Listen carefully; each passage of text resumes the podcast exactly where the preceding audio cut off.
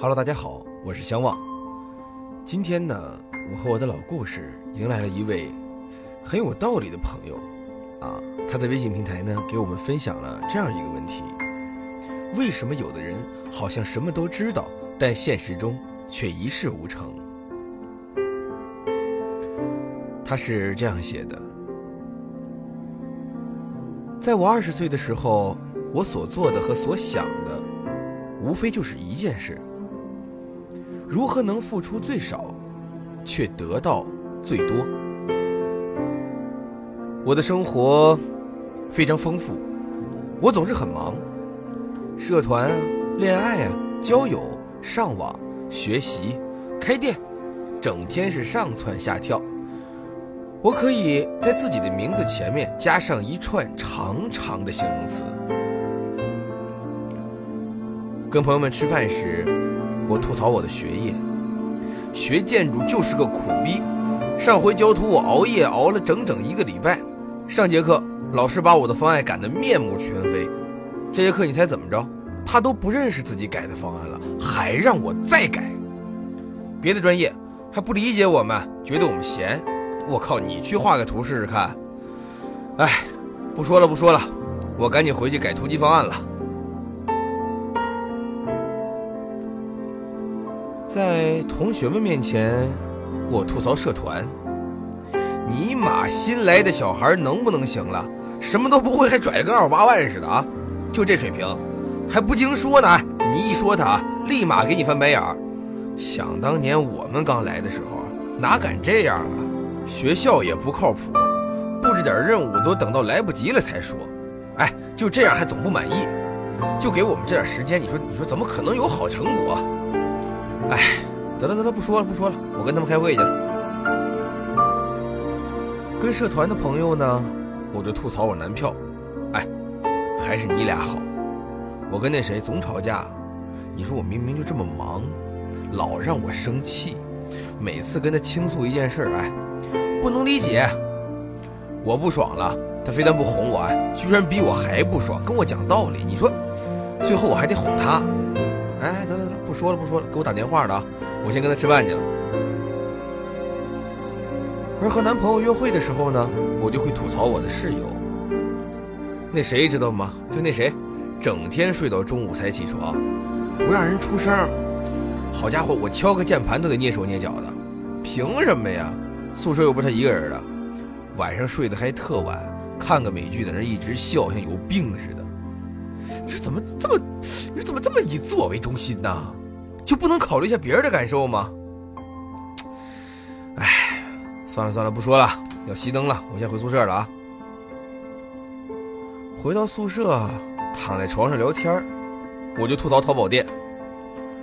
开淘宝太累了，真的，开淘宝太累了。哎，你们别看啊，好像赚点生活费。那帮极品买家就知道占小便宜还价，上回还给我一差评，非讹了我五十块钱，我电话里都快哭了，哎，我还得陪着笑脸。你说，嗨，不说了，明天啊，发的货还没打包呢。每次吐槽的时候啊，我得到的却是大家的包容、理解，甚至赞赏和崇拜。哇哦，你好厉害哦！学建筑肯定分数很高吧？哎，将来一定能赚大钱，是不是？我看你们学院的人啊，特有种那种文艺气质。哎，听说你还参加社团，经常去国外交流，还上过电视。哎呦，真羡慕你，这么年轻就去过这么多国家。啊，还在社团当干部，是不是？能力真强。哎，我看过你做那些海报宣传单啊，拍的照片也好看。你说你这么高的水平，完全能接私活了。哦，还有经商头脑，遗传你爹的，肯定是。年轻的时候啊，你就得多谈几次恋爱，体验一下子，别在一棵树上吊死。别像我，我特别宅，没什么人追。我呢，就真把这些客气的话当真了，越发自我感觉良好，相信自己是一个精力充沛、能力出众、聪明过人的年轻人。也确实有很多人被我唬住了，觉得我挺厉害的，好像说什么我都能插上话。但是现在，我充分意识到当年我是个什么货色了。合唱团里最会画画的，建筑学院里唱歌最好听的，朋友圈里谈过最多次恋爱的，淘宝店主里学历最高的就是我，同年级里年龄最小的，同龄人里去过最多国家的，游客里最会拍照的。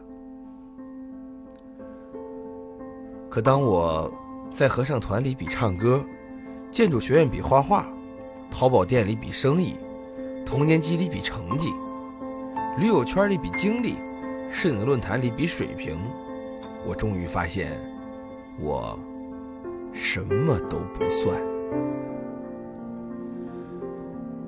空的桶啊，总是响的最厉害。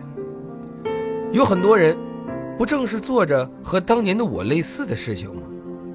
既不想付出与回报相称的努力，又想尽可能获得存在感和成就感，于是就靠发出很大的响声来吸引别人的注意和掩盖自身的贫瘠。当周围听我说话、给我鼓掌的人渐渐离去，剩下我一个人面对自己时，我惊醒了。我开始问自己。我活得这么热闹，我到底做了什么？二十岁时的我，付出百分之三十的努力，就能够得到百分之七十的效果，并以此为荣，甚至有点看不起，看不起那些付出了百分之百才得到百分之七十的人。结果呢？结果怎么样？结果我真想呵呵我自己。我意识到了一个可怕的事实，就好比每个人都有一块地，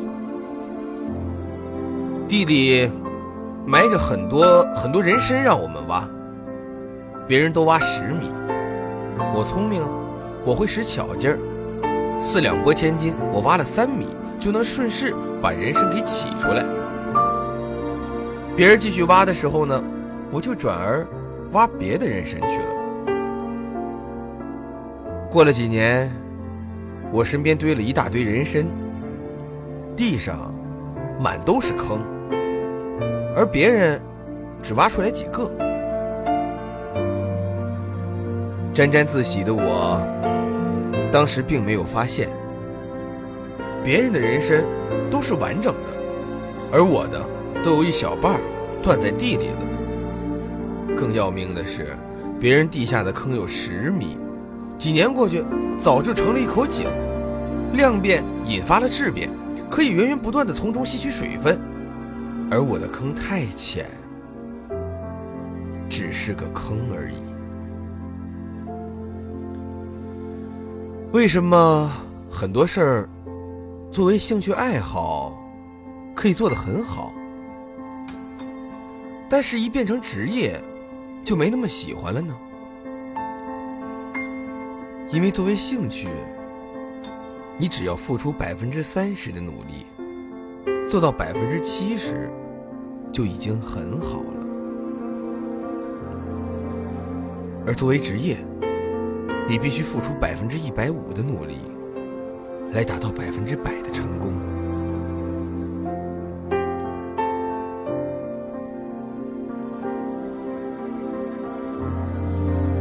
我越来越喜欢现在的自己。现在的我已经没那么狂妄了。我接受了人生的设定，面子和里子，你只能先要一个。那些真正什么都知道的人，反而更懂得自己的无知。人生呢？没有投机取巧的路，脚印越多，脚印越深。脚印有多少，脚印有多深，只有你自己清楚。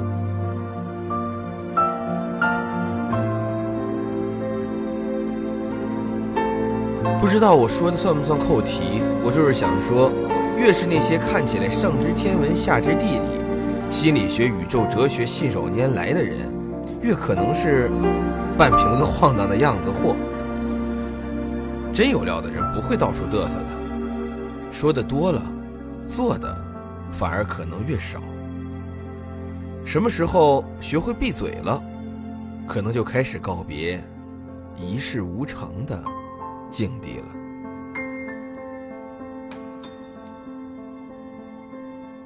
这位朋友分享的故事到这就告一段落了。虽然他没说他之后到底做了什么样的改变，获得了什么样的成就，但是我们相信他一定是越来越好。好了，听众朋友们，今天的我和我的老故事就到这里了。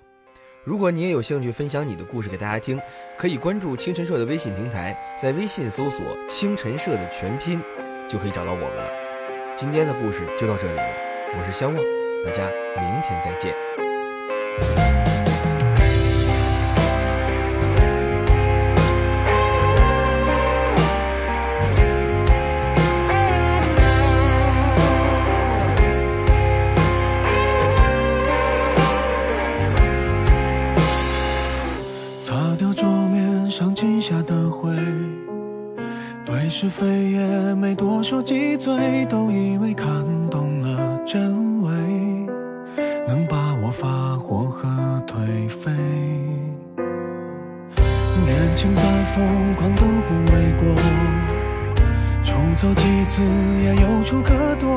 着自卑逃着生活，庆幸没有无事可做，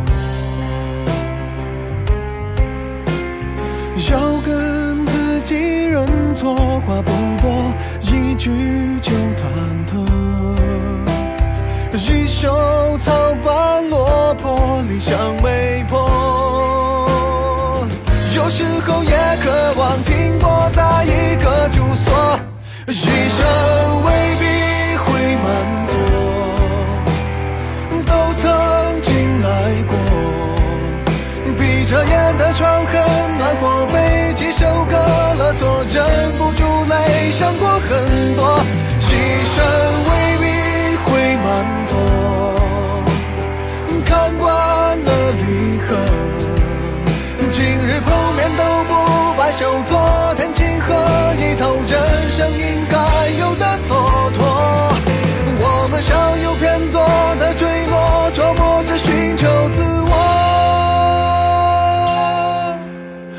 待爱人、亲友，你我都包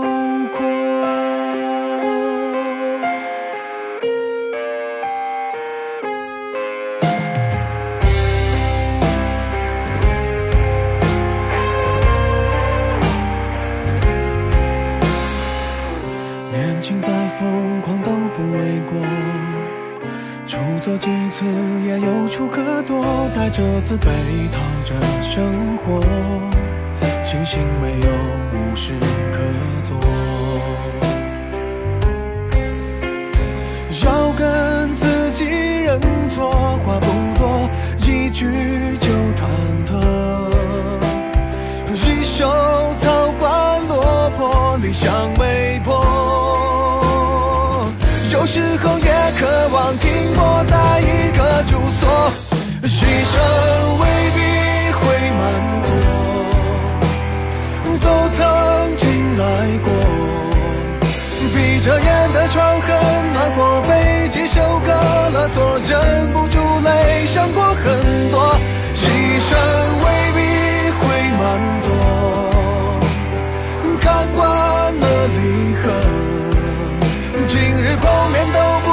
罢休。